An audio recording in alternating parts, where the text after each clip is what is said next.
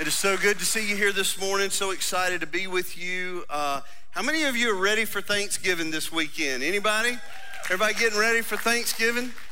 I sure am. I tell you, I love Thanksgiving. I think I've said it before from the pulpit that uh, Thanksgiving is probably one of my, my favorite holidays, and uh, I think it's all because of macaroni and cheese and dressing and all those things that I probably shouldn't be eating, but I tell you, I love Thanksgiving, but I tell you, I, I really love it because it reminds me every year to uh, of all the things that I'm thankful for. How many of you just believe this morning that you have a lot to be thankful for? Amen. And just praise God for the things that you're thankful for. It's so good to see you here this morning. I can't wait. Um, uh, as we as we continue in this series this morning, we started a series two weeks ago called, called Share the Season as you can imagine from our video and just what has been communicated over the last two weeks. But we kicked off this season. It's really an annual uh, series for us. We've we've used this title for several years in a row now, and it's one I think that it just reminds us of the reality that God has given us so much, and that in this time we should be preparing our hearts to give as well. Uh, this is you know as we especially as we come to to the Christmas time and we start focusing on the reality that Jesus Christ is the greatest gift that we ever received. And, and I think most of us in this room would agree with that, that He is the greatest gift that we ever received. And, and as we think about God gifting us with His Son, we also must be prepared to think about how we too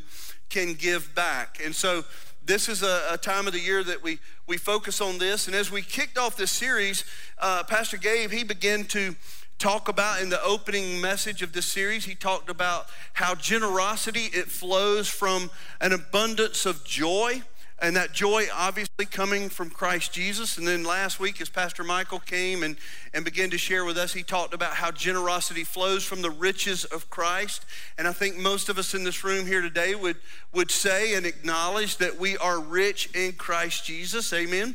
And so we, we begin to see these things, especially as we dive into the scripture. And through this series, we've been walking through Second Corinthians chapter 8. And so for this year in this series, we chose to just literally take one chapter out of God's word and just walk through that chapter and see how uh, God's word challenges us to remember to be generous. And this is one of those times where Paul was writing to the Corinthian church. And, and as he got to chapter 8 of the second letter, he, he began to talk about this reality that, that we should be generous with our finances. And so that's what we're going to continue today as we as we continue to walk through this series talking about what it means to share in this season. So I want to pray for us and then we're going to dive into God's Word. And I, I, believe with all certainty that God has a very challenging, but a very encouraging word for us today as well. So let's pray together as a faith family and let's just ask God to move in our hearts. So pray with me if you will.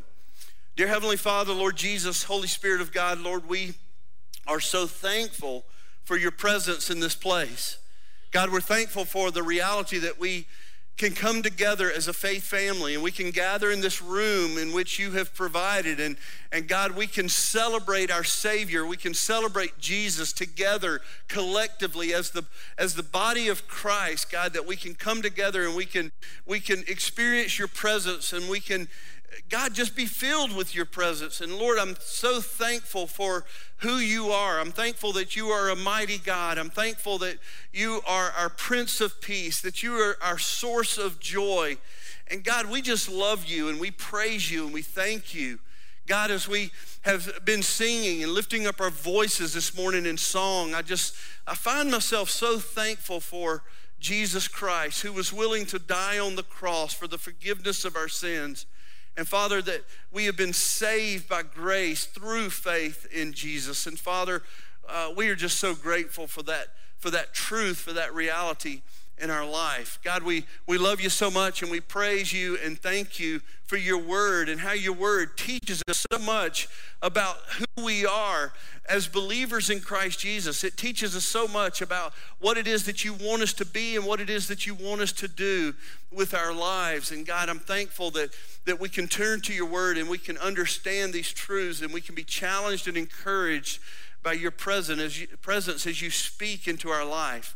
And so, Father, in this moment, as we prepare to do that, I pray, Father, that you would you would prepare our hearts and our minds, that you would open our ears to hear, and God, that we would be challenged and encouraged by what it is that you have to say to us. We love you and we praise you, and it's in Jesus' name that we pray. Amen. If you're here today and you are a part of this fellowship that we call Crosspoint Church, if you're here today and you feel as though Crosspoint Church is your home, if you feel that you are a part of this, this place, if, if the word on the street is that you attend Crosspoint Church, if this is where you call home and this is where you come on a regular basis to, uh, to worship God and to be with the faith family here, then there's something that you must understand here today. And that is that you are in partnership in the ministry that Jesus Christ has given us to reach this community. That's the way we see it. That's what faith family is all about. That's what the local body, being the local body, is all about. That is that we are gathered here together on, on this very unique and, and given this very unique uh, vision that Christ has for us as a faith family. And that vision is to ensure that we are faithful and obedient in going out into the streets and going out into our community and going even to the ends of the wor- uh, world with the message of Jesus Christ that lives would be transformed by his power, by his blood, and that we would see lives come to know Jesus Christ, that people would find their hope in him, and that people would be discipled and that they would grow and mature in their faith as they continue to walk with Jesus, and that we would be a part of that whole disciple discipleship process and that we would uh, begin to having our hearts changed, begin to serve other people, and, and we would begin to see others as, uh, you know, more important than even ourselves. And, and that's what it means to belong to a faith family, to belong to a local church. And so as we read through the scripture, we begin to see this, that we begin to understand this, that God has, has given us collectively as a, as a body a very unique vision to be something and to do something with our lives together. That's what we see in Scripture as we begin to read through the Scriptures. Now, as individual followers of Christ, we are to be the hands and feet of Jesus every day. When we go out into the world, we are to be the hands and the feet of Jesus Christ. That is, that is what we see as we read through Scripture. And as the body, we are to be missionaries uh, on mission for God and His kingdom. In other words, when we come together as, as, as individual followers of Christ, we become this missionary force, if you will that goes out from here, that goes out from here, and it reaches a community with the gospel message of Jesus Christ. At the end of Matthew, the Gospel of Matthew, we see this really interesting story as Jesus stands before his disciples, resurrected from the grave. He stands before his disciples, and, and as he stands there, risen and alive, he says, the scripture tells us in, in Matthew uh, 28, verse 19, it says, Jesus said to them, All authority in heaven and on earth has been given to me. So this is what Jesus is telling his disciples. And he says to them, Go therefore and make disciples of all people in the name of the Father and the Son and the Holy Spirit. And so this is what Jesus is saying to his disciples. He's he's given them this this grand vision, if you will, to go out as he prepares to ascend into heaven. He's preparing to ascend into heaven, alive and risen from the grave. And as he gets ready to do this, he gives them this great commission. He places on their life collectively together as a body, he places on their life this calling to go out and make disciples of all nations, to go out and make disciples and baptizing people and teaching people of all the things that he has has commanded to this point. And as he as they go out into the world, they are fulfilling this great commission that Jesus has given them. Now, as individual disciples of Jesus Christ, we are to do the same thing. As we study the scriptures, we begin to realize that for each and every one of us, we too are like those disciples.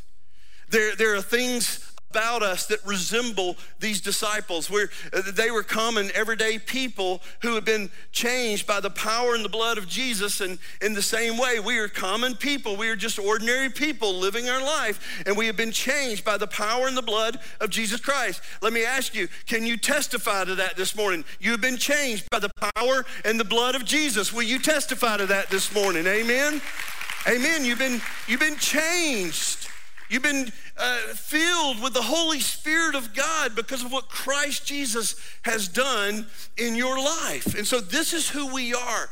And so we begin to realize that as, invi- as individual disciples of Jesus, we are called to do the same thing. We study the scriptures and we begin to realize that the Bible teaches us that when we fail to, to live our life for Jesus, we are outside of God's plan for us as disciples. When we're not living our life according to Jesus' plans for our life, that we are living a life not of obedience, we're not living according to the Great Commission, but we are living our lives very selfishly and outside of God God's plan for us if we're not out there fulfilling this, both as individual followers and collectively as the body of Christ. And some would even suggest, and I would agree with them, that some would even suggest that if we're not living our life for Jesus day by day, that we are wasting our life.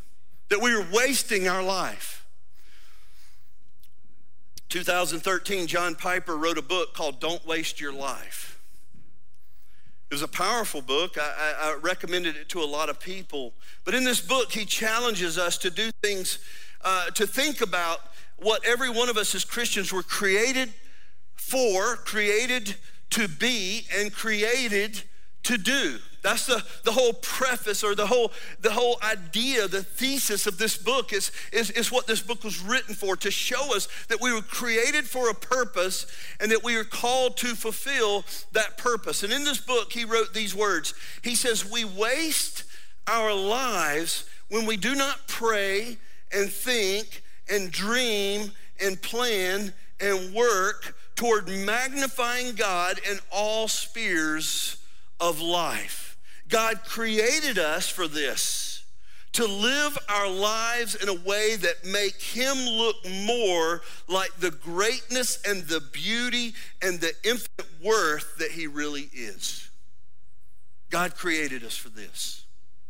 To go out and to be the light of Jesus, to go out and to, to impact the world with the truth that our God is beautiful, that our God is majestic, that our God is everything that our God is worth living for. Amen? That's what he created us for. He created us to be worshipers of God. He created us to, to magnify the name of Jesus. He created us for these things. And when we fail to do that, we are outside of God's plan for our life. And everything outside of that is a waste of our time. It's a waste of our time. In addition to that, in 2008, Christian recording artist and rapper Lecrae, he wrote a song titled Don't Waste Your Life. Uh, if, you, if you listen to this song, you're going to have to listen fast. You know, it's, uh, it's a very powerful song. Uh, the lyrics are really amazing, but I mean, it's a fast tempo sort of song. And I, I was trying to stay up with him just listening to it over this past week. But I, I love the lyrics of this song. And, and he, he, he writes this song called Don't Waste Your Life. And in this song, Lecrae talks about how worldly uh, pursuits lead only to disappointment. When we pursue the things of this world, it will lead only to disappointment because God has, in fact, created us for a higher purpose. He's created us not to pursue worldly pursuits, but to pursue Jesus. And in pursuing Jesus, that we would be obedient to the calling that He has placed on our life. And if we are obedient to the calling He has placed on our life, then we are out there promoting and showing Jesus to the world. And so, Lecrae, I want to just read you just a few of these. I won't rap it for you this morning. I, I don't know. Is that how you say it? I won't rap it. Uh, I, am not a rapper. I, I, don't even pretend to be. I hope I don't break into rap when I start reading this. It, there is that temptation, I guess. Uh, you know, if I could get some, you know, bumping going on, I might could do it. But uh, But here's, here's just a, a bit from this, this song he wrote called Don't Waste Your Life. He says, Paul said, if Christ ain't resurrected, we've wasted our lives. Well, that implies that our lives built around Jesus being alive. How many of you testify this morning that Jesus is alive? He's alive. He's resurrected from the grave. He is not dead. He is raised from the grave and he lives today and he carries on. He continues. He says, Every day I'm living trying to show the world why Christ is more than everything you'll ever try. This morning, I hope you believe that. That Jesus Christ is more than anything else to you in this world than anything in this world. I pray that Jesus is your hope, that He is your joy, He is your purpose, that He is your everything. That's my prayer for you this morning. And I pray that as individual followers of Christ Jesus, we would begin to live for Jesus, that we would begin to live with a spirit of just wanting to obey, not out of a sense of duty, but out of a sense of just loving Jesus for who he is and what he has accomplished in our life. And I pray that we would begin to live for him in such a, in such a way that, that our light would shine into the world and that people would be saved by the, by the power and presence of Jesus in their life. And, and as we go out into this world and we proclaim the good news of Jesus, that people would find that Jesus is their hope, just like He's our hope as well. That's what I pray. Because that's the Jesus way. For every one of us in here today, as disciples, as individual followers of Jesus, this is what Jesus has called you to be and to do. To be on mission for Him to live for Him, to magnify His name, to bring glory to God. This is who Jesus created you to be. And the things He's called you to do is to be obedient.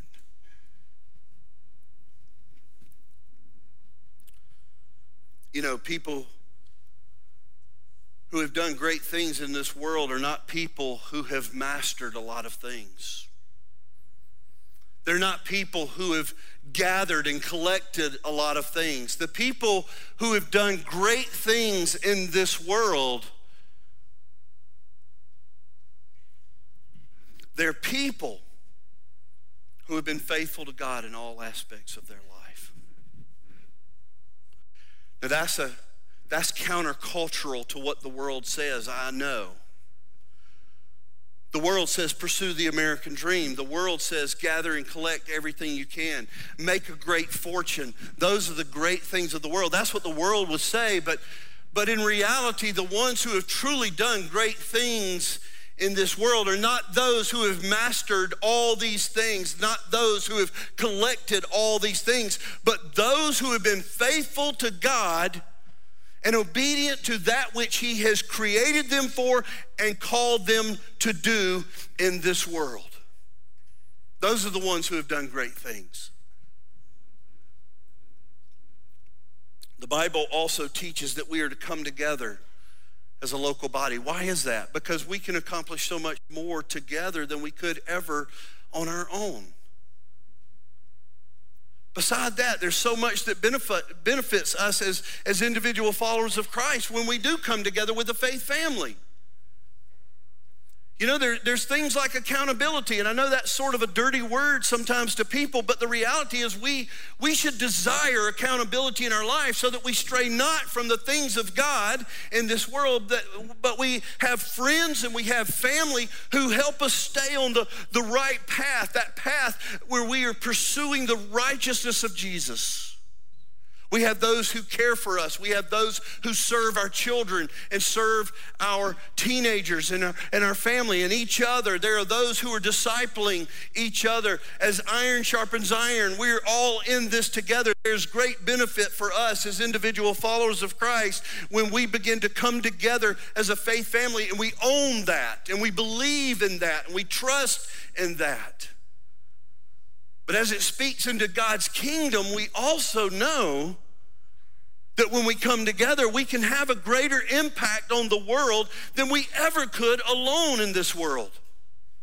And so, Jesus, when he assembles his disciples together, he is speaking into their life and he tells them, He says, You shall be my witnesses. Go and make disciples. Baptize people in the name of the Father, the Son, and the Holy Spirit. Go and do these things together. And we see in the early church where these disciples, when Jesus ascended into heaven, they went back to Jerusalem and they collected their thoughts and they began to fulfill this great commission as they went out into the world sharing the hope of Jesus.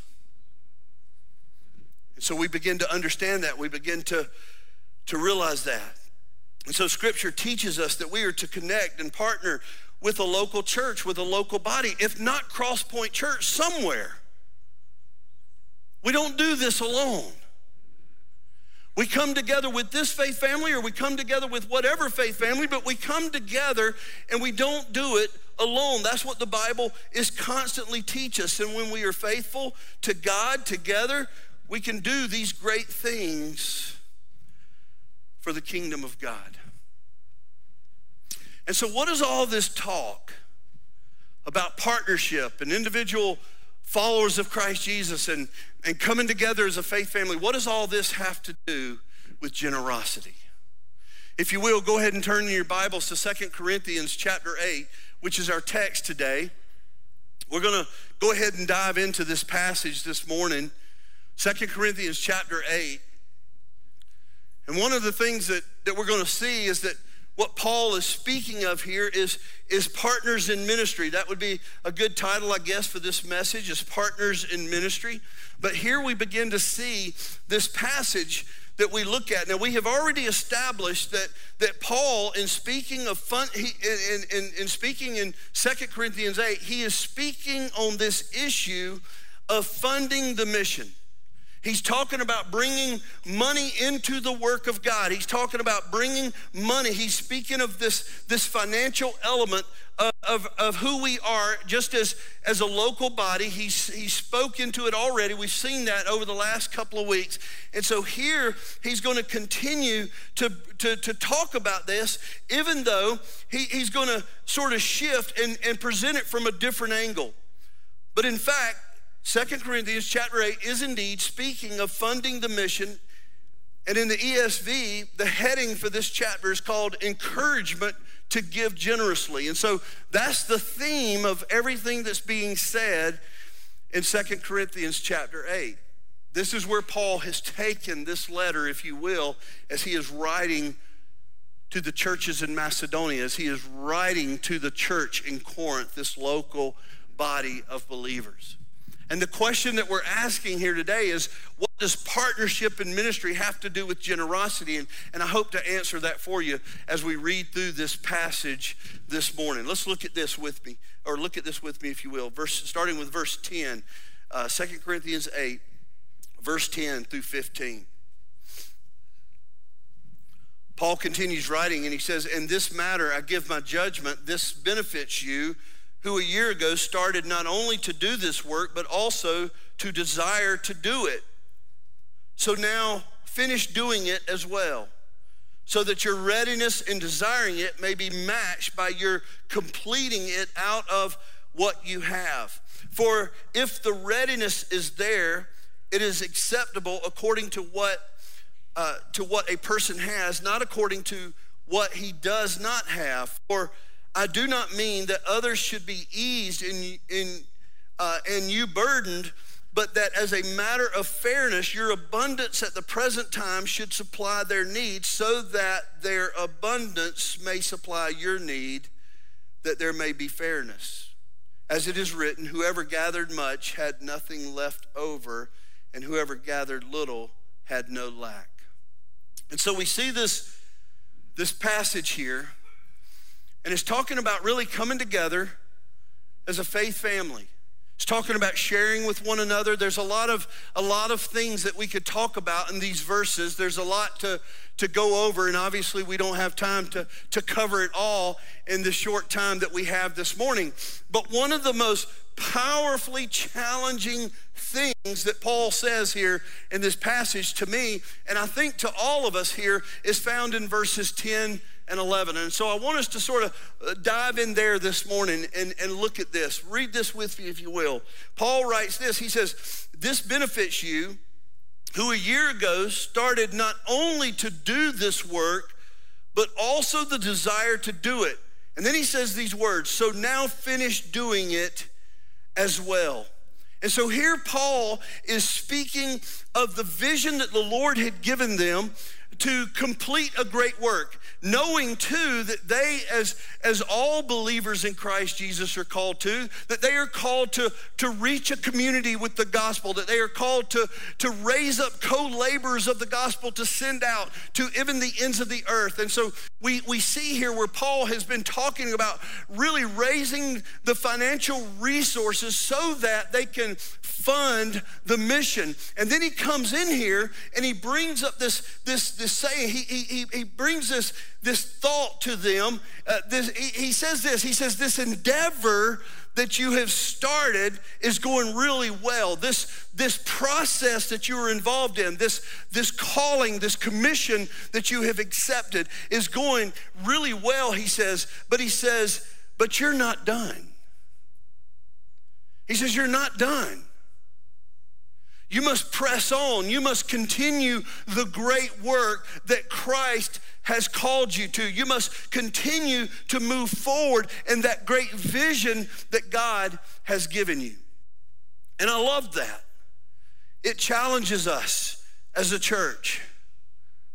Crosspoint Church was started about 12 years ago from a passion that just a few people, really just a few dozen people had to reach our community with the gospel message, to, to really desire to, to go out and to share the gospel in such a way that we saw in a very authentic and genuine way people come to know Jesus. And, and, and so 12 years ago, we launched this work called Crosspoint Church. It was a new church in this community, and, and we launched this. And, and throughout the years, there's been ups and there's been downs, mostly ups, I believe. I mean, I, I, think things are going really well for a church that's just 12 years old. And so we've seen the ups and we've seen the downs, and God's been kind of taking us through these times in our life and, and it's been very encouraging times and as we've thought about it we uh, if we think about it we've seen tremendous growth for just 12 years from just a dozen people to well over 2000 people that call this place home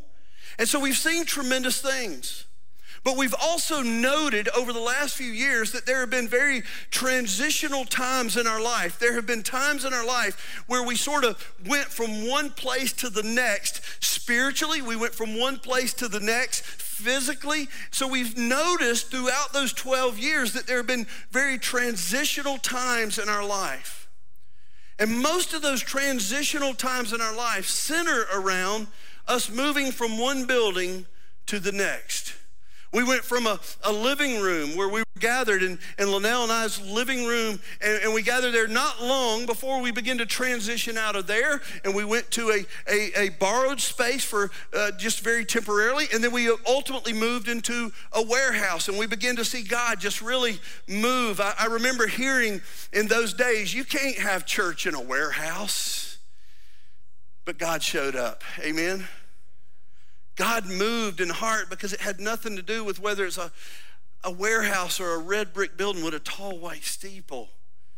God was in the heart of the people. And God moved, and we went from a warehouse into a, an old Winn Dixie. And I remember hearing on the street, well, you can't do church in an old grocery store. But let me tell you, God moved in remarkable ways. He continued to move in the hearts and the minds of many people, and lives were being transformed by the power and the presence of Jesus Christ. And, and, and, and people were, were, were maturing in their faith, and people were growing spiritually, and, and, and we were reaching more and more people. And so these have been very transitional times of our life. We've seen these transitional times over and over and over over the last 12 years. But our greatest temptation, the greatest temptation that we have as a local church when we transition from one place to the next is beginning to believe that somehow we have arrived.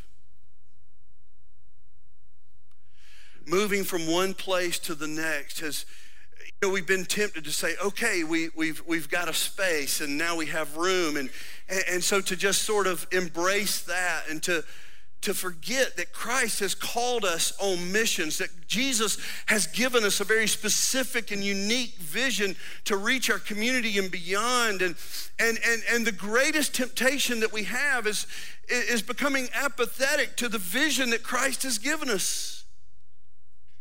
You know, the greatest challenge that we have today is believing that now that we have moved into this building, that we have arrived.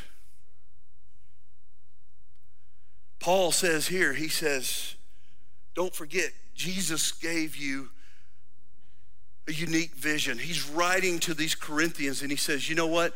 God has given you, He set you on a path to do great things for His glory. He has set you on this path, and He says, The work has been good so far, but it is not finished. You might say, Well, Pastor David, when is it finished? Well, I don't know that it'll be finished in your lifetime, but the reality is, we don't even pause till everybody in Lowndes County and Madison, Florida, and Quitman and beyond gets saved, okay? We don't pause, we don't stop because He's given us a vision to reach our community for Jesus. It's the great commission that he gave his disciples thousands of years ago before he ascended into heaven. He says, Here's the task that I give you before I leave. And you know they were a little fearful about him leaving because they didn't know what they didn't know. But he says, Here's what you do. He says, I want you to go out as my witnesses. I want you to start in Jerusalem. I want you to go to Judea, Samaria, and I want you to go to the ends of the world. And I want you to make disciples of all nations, baptizing them in the name of the Father Father, Son, and the Holy Spirit, teaching them the things, the truths that I have given you, and the truths of God's Word, raising up mature disciples that you too can send out from your family those co laborers to do the same thing. The worst mistake we could make as a faith family is thinking that our work is done. I'm sure that that would be unacceptable to God. And so here we see this. We see in this passage as, as Paul is preaching this, as he's talking to them, he's, he's writing to them, to them, and he says, There's great beginning that has taken place. You've been going at it pretty hard for a while, and great things have been accomplished. But we lose ground when there's a lack of continuous fruit. You must be fruitful. You must go out and continue to reach. Now, how do we do that? How do we, how, do we fulfill God's vision for our church? How do we continue in the great work that God has given us? Well, it's not really that complex, and we really don't even have to change things up. In fact, all we have to do is go back to what Jesus instructed the disciples in the early church to do because those things have remained unchanged. There, let me just give you four of these things that he has given us. He, he, uh, one of the things he has told us to do is that we are to evangelize the lost. We are to evangelize the lost. We are to go out into a world where people are living their lives with a spirit of hopelessness and bring them the hope of Jesus Christ, just like somebody in our life once did with us. Amen? Somebody told you about Jesus, amen? Who's going to tell those out in our community about Jesus, those who don't know Jesus? Who's going to tell them if we don't go? Who's going to tell them? Are you counting on every other faith family in this community? Are we going to be the ones that accept the challenge that Christ Jesus has given us to reach our community for Jesus Christ, to go out and save the lost? Are you going to accept the challenge? Am I going to accept the challenge? Yes, we're going to accept the challenge because it's what Christ has commanded us to do to evangelize the lost. Acts 1 8, he says, But you will receive power when the Holy Spirit has come upon you, and you will be my witnesses in Jerusalem and in all Judea and Samaria and even the ends of the earth. It was the very first thing that Peter did after Jesus ascended into heaven. They go up in an upper room, they spend a little time praying. Jesus sends the Holy Spirit. They're, I mean, things are happening in their life. And Peter doesn't know what to do but to roll up his sleeves and preach Jesus. And thousands come to know Jesus as their Lord and Savior.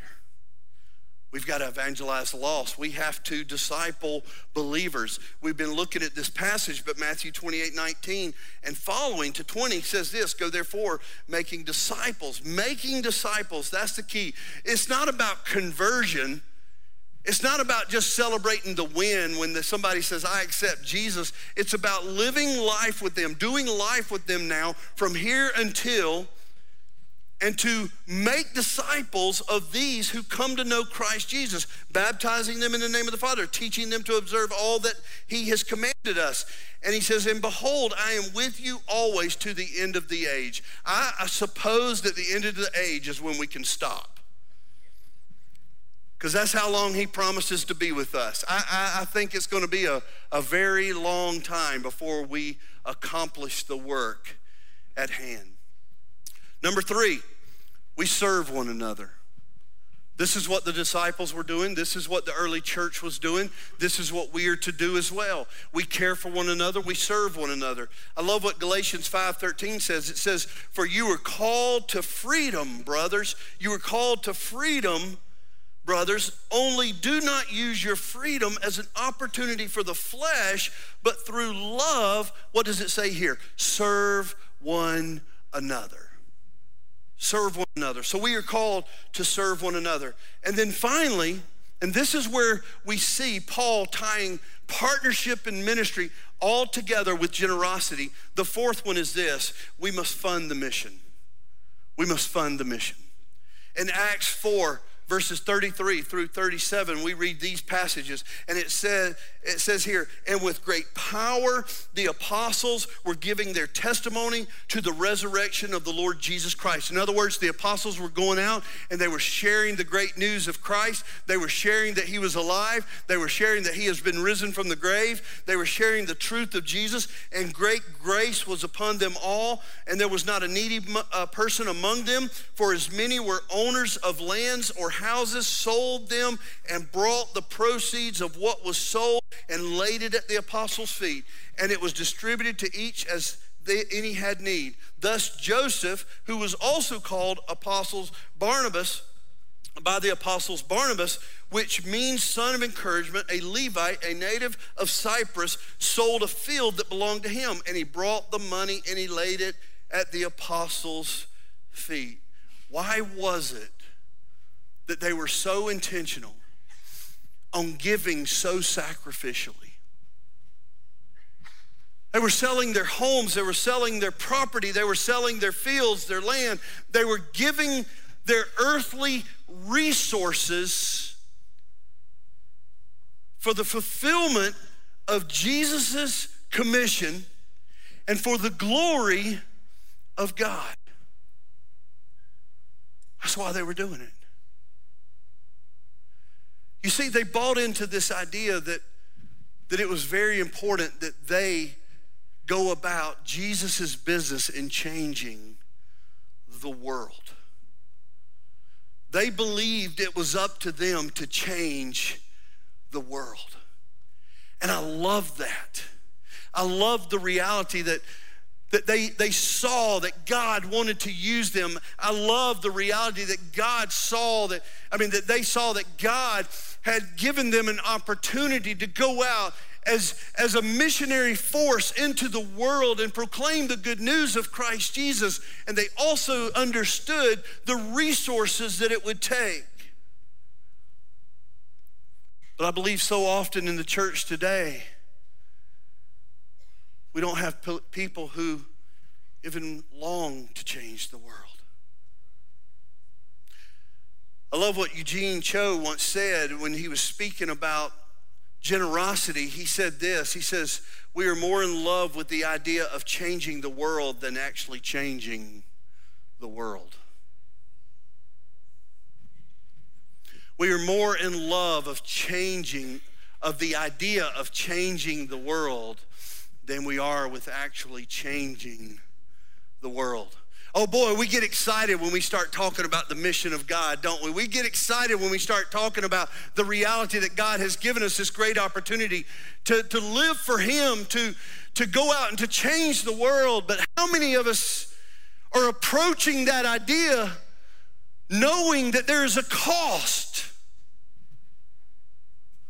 knowing that we are called to something greater than ourselves and that there is with that a cost.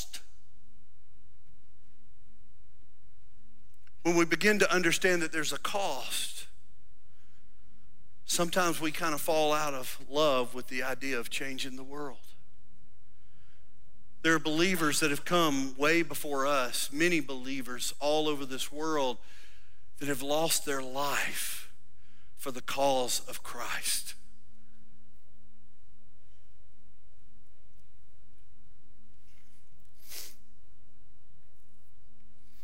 As we get ready to sort of wrap this message up, let me just stress this God doesn't need our money. God can do it without our money. But God does want us to be generous people. Have you ever thought about that? I mean, God is God. God can do whatever He wants. God can change the world without us, can He? But for whatever reason, He's called us to go and be the hands and feet of Christ. God can do it without our money, but He calls us to give our money. Why is that? I, have often wondered, you know, why is it that God would call us to, to be generous people with our, our finances? And I think one of the places in Scripture that helps us understand this reality is found in 2 Samuel chapter 24. There's a really unique story where King David is, is at a place in his life where he comes to believe that he needs to build an altar to the Lord. He needs to build an altar to worship God.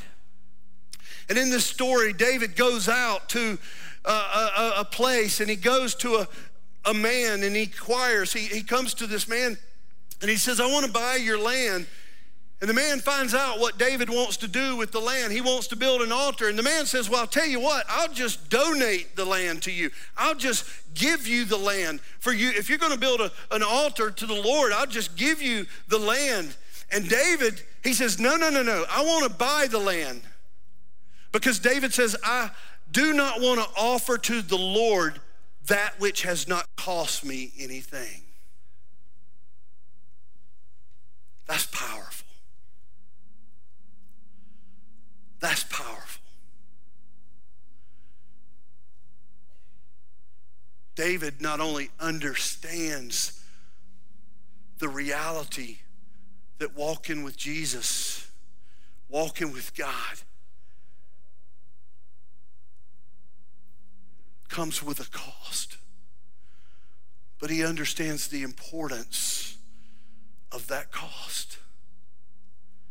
There's three things that we basically see in that story that, that David, as he as he goes on and, and we see the rest of the story, we begin to realize about David. We begin to realize that, that he is invested in God's eternal kingdom. David wants to leverage his human resources for the glory of God. David wants to give back because God has given to him so much. And every one of us in this room have been given much. Every one of us are rich in Christ. Every one of us can recognize that Jesus Christ is the source of our abundant joy. Amen. We've been given much. That's why our hearts are filled with thanksgiving. This time of the year, especially, as we are reminded of the great blessings that we have received from God. And so, David, he, he's invested in God's eternal kingdom. David, he observed God's expectation, um, excuse me, he obeyed God's expectation to give. He knew that God desired for him to give. And through his giving, he was living a life of obedience. He was living a life of obedience. Have you ever wondered why Jesus would call us to fast. Have you ever thought about that? I mean, it, it, you think about it. I mean, we Jesus knows we need to eat to live, right? Jesus knows that we need the nutrients and we need the calorie intake, and He knows all of that. And yet, He calls us to give up that which we need to get through life. Why do we fast? To show an obedience to Christ. When He calls us to fast, we give up those things which are really important to us, that we would be faithful to what God is calling, to, to acknowledge our reliance on God as we walk through this life. Have you ever thought about the reality that Abraham was called to give up his own son and was willing to do so? Was willing to do so until God provided another sacrifice and spared the son. Why is it that God calls us to give up anything? Except for to allow us the opportunity to show that we truly believe that God is worth everything that we have. And when we respond in that when we respond in that manner, we show our faithfulness and our obedience to a holy and righteous God who has done everything for us. Finally, we see that David worshiped by offering a gift of gratitude. David was blessed in so many ways. He just wanted to give back. You see, for David, giving was worship. It was worship. Every time we pass those offering buckets around in this church, it is an opportunity for us to worship. I realize that many of us worship, I mean, we, we give online, and, and that's okay too. Every time you click that button, you are worshiping God. You're saying, God, you are worth everything to me. And I want to worship you through my giving. It's a means of worship for us. I want to close from another quote from Eugene Cho. He, he, I got these, these quotes from his book, Overrated. But he writes this He says, Generosity is what keeps the things we own from owning us. It's what keeps the things we own from owning us. As we prepare for Thanksgiving this week, let me ask you this question What is it that you're most thankful for? If you're like me, there's a lot of things that flow through your head, but let me ask you this Is it Jesus? Is it Jesus that we're most thankful for? Do we recognize that Jesus Christ is the greatest gift that we have ever received? I pray we do. I pray that we are living our life in such a way that the greatest pursuit we could have in this life is not to master the things of this world, to not collect the things of this world, but to live faithful before God in every aspect of our life. That's what I pray that we are praying for. In just a moment, we're going to close with a time of prayer. Our band's going to come out. They're going to lead us in this moment of worship where we can, we can continue to worship God and thank God and praise God for who he is. I pray that this Thanksgiving, that Jesus is the thing that's most on your mind. I pray that Jesus is your everything.